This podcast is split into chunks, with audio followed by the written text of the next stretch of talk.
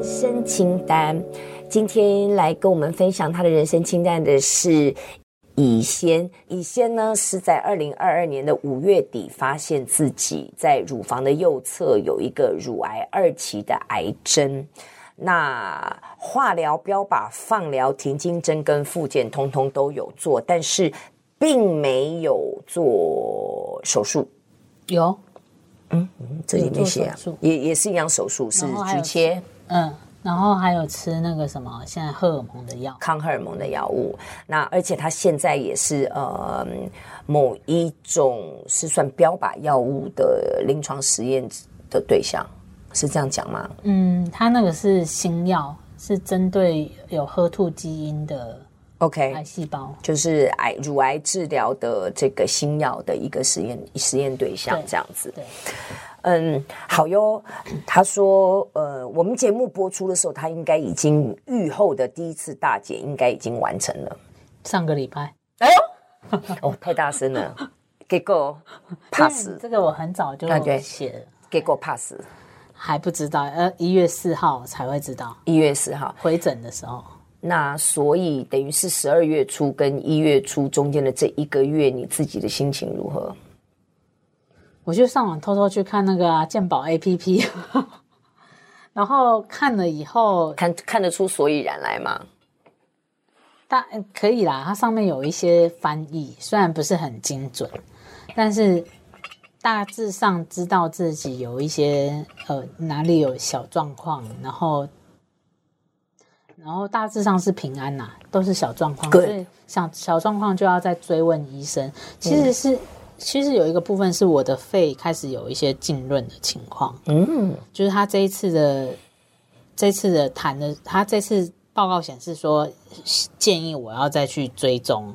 去追追问做做检查，那我在半年前也有在做一次，就是 X 光的检查，它就是也照到那个肺的部分有一点那个钙化点，嗯嗯嗯。那可是，可是也有一个可能是因为我们做那个放疗二十八次以后，它多少对那个肺。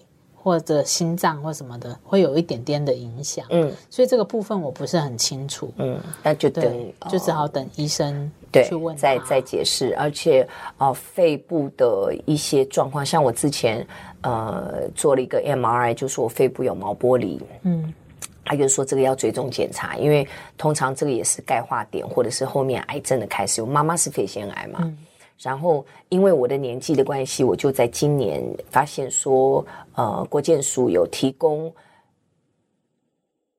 四十五岁以上还是五十岁以上家族有肺癌病史的民众，可以免费的做一个低剂量的 MRI 还是什么东西的一个免费的一个检测。那我就去做了，然后跟我姐姐两个真的就手牵手这样，我们就去做了。然后做完出来就嗯，根本没有那个毛玻璃。我说嗯，那为什么？呃，去去哪里了？怎么会有那个？他说这个难免。嗯，他说你真的不知道，就是说在那段时间，你可能他有的时候甚至是你的痰哦，卡在那里照出来，就感觉就像毛玻璃。他说有时候可能是痰，有时候可能是什么都不一定。肺肺那边会有痰卡在那里。对。都都有可能啊。有一个尴尬的点，就是因为我我前面，因为现在我们因因为那个新冠，所以导致很多的这种后遗症是有的。对对对。然后因为我前面第一波、第二波我都逃过了，我刚好第三波是在今年的四月、五月得的。哦，你有确诊？哎，确诊。然后我的。我说我半年前有做一次嘛，就刚好是接在六月的时候做，所以它就会有那种所谓的钙化点。然后还有另外一个尴尬的是，因为我们的新药，它的最大的副作用、最不理想的副作用就是肺浸润。所以那现在就是你的药的副作用，那就是看这一次，然后完了，我觉得是可以要求医生，那我再做一个再详尽的检查，因为我记得是我的家庭医生跟我讲，因为我去看报告的时候，他就说你的肺很干净、很漂亮。我说哈。我说那前面他说他说这个真的要看你当下的状态，那他不见得就是确定的是这个。那我们现在在追踪你，目前至少我看的你是非常的清楚，非常的干净漂亮。嗯，他说不是这一次的检查就是这么回事了，这样。嗯、所以我就觉得说，还是要跟大家讲，就是有时候第二医嘱甚至是在追踪做进一步的检查，我觉得那是非常必要的。对，所以你现在是自己。老实讲，你自己在做蒙古大夫，自己鉴宝 APP 自己看完，然后自己做了一些解读，嗯、那还是实际上还是要等医生，对对不对？然后就把你自己写的剧本也好，或者你自己设想的一些呃假设，然后去跟医生好好的讨论，嗯，对不对？然后同时，我认为也要相信自己的直觉啦，嗯，因为你觉得不太对，你就一定要跟医生讲，对，然后他会用他的专业帮你判断，因为身体还是自己的。对，对不对？好哟，人生清单来，走了这一招，嗯，生了病，当时在一年半前的时候，有没有觉得那个人生走马灯在眼前出现？发现自己生病，还是觉得哦，生病了，好啊，那就面对它，处理它，放下它？或者当时有没有那种哈，生病了，我还那么年轻，三十五岁，我还有好多事情没有做，嗯。会有这个想法，譬如说什么事？比如说，我都我每次看电影啊或连续剧，我都觉得那个里面的雪景好美，我都没有亲眼看过。你没有看过雪景，所以我那个时候第一时间我就觉得说，哎呀，我这一生都还没看过雪，我总是要亲眼看到一次。哦，强烈建议！我第一次看到雪的时候，我吓死了。没有，我有两次被雪吓到。一次是我跟陶小青，我们一个美国的巡回演唱，嗯、那时候是我都好清楚记得，在纽约东边的一个叫做 Syracuse，就叫做雪城的那个地方。嗯、然后呢，到那边已经很冷，但不是下雪。然后呢，有一天早上，我们是晚上演出嘛，嗯、就有人打电话到我房间，讲说：“哎，赶快赶快，你把窗帘拉开。”就是我们同团的，我忘了是哪一个艺人，跟我讲说下雪了耶。好像是马玉芬吧，我忘了。嗯、然后呢，我就起来我说：“哦，我把那个那个窗帘一打开，你就看到外面的地已经这样满满的一层白的，然后还上面就这样一直在飘雪。然后就把，因为很冷，但是因为房间里面都有暖气，就把门打开。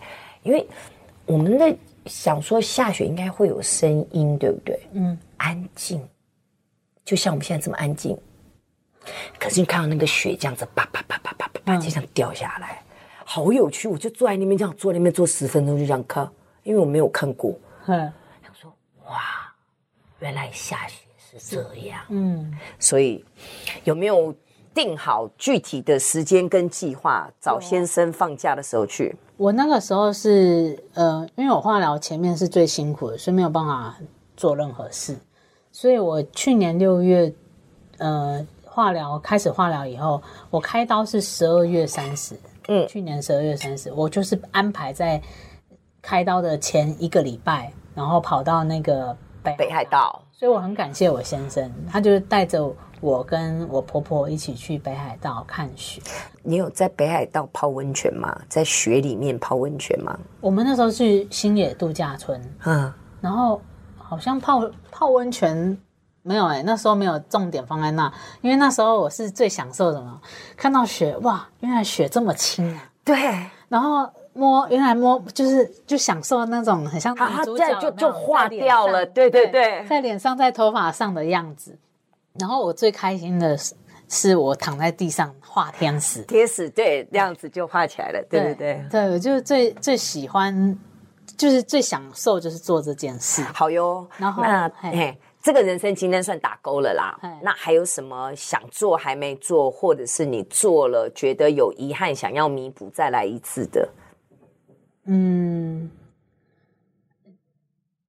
其实好像现在我都没有想那么多有关什么遗憾的事，因为大部分的事情我都觉得现在活在当下比较重要。那有没有什么，就是也许小时候你看别人有学什么才艺，然后你没有学，你会觉得好可惜，你也想要的？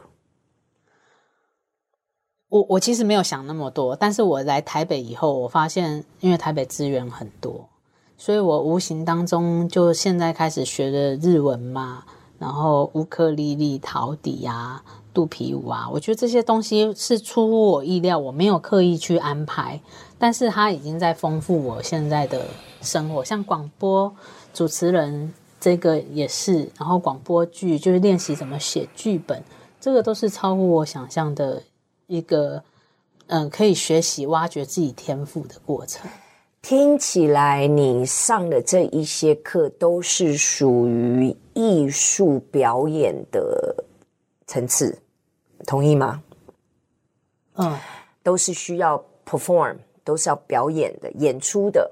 嗯，有没有想过自己？我们现在就是做大梦啦，哦，没有健康，没有心理，没有金钱的考量，这样子，有没有可能自己办一个成果发表会，演奏一曲陶笛，跳一支肚皮舞，演一个广播剧，还自己主持这个节目？哎，刚刚还还有什么没有没有在里面啊啊，还要。弹一首乌克丽丽，我跟你讲，我出头就贼，我很会帮人家想这个。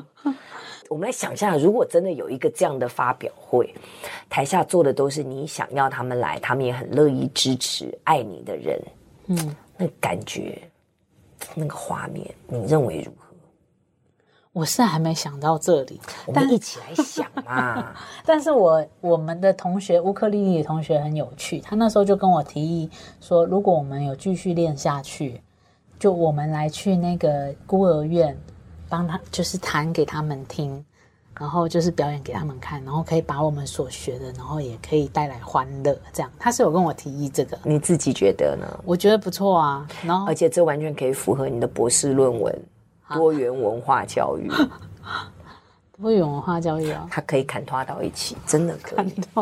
因为文化教育本来就是各种不同的形式嘛。嗯，那你要怎么样把这些多元文化的部分，也许透过乌克丽丽，也许透过肚皮舞，也许透过陶笛，也许透过广播剧来教育，来把这个讯息传递出去。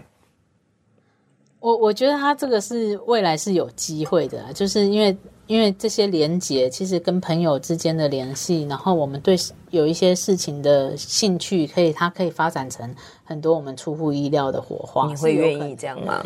对，耶。Yeah. 那只是说，嗯，没有，只是 我跟你讲，我这种我们这种老师心态就是没有 but，因为通常那个后面的只是说，但是，可是。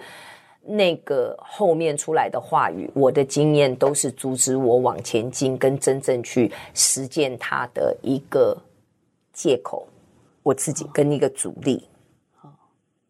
哦，没有啊，我原本是想要说，它跟多元文化教育的看法好像比较可以 直接的关联，一定可以，我不管有。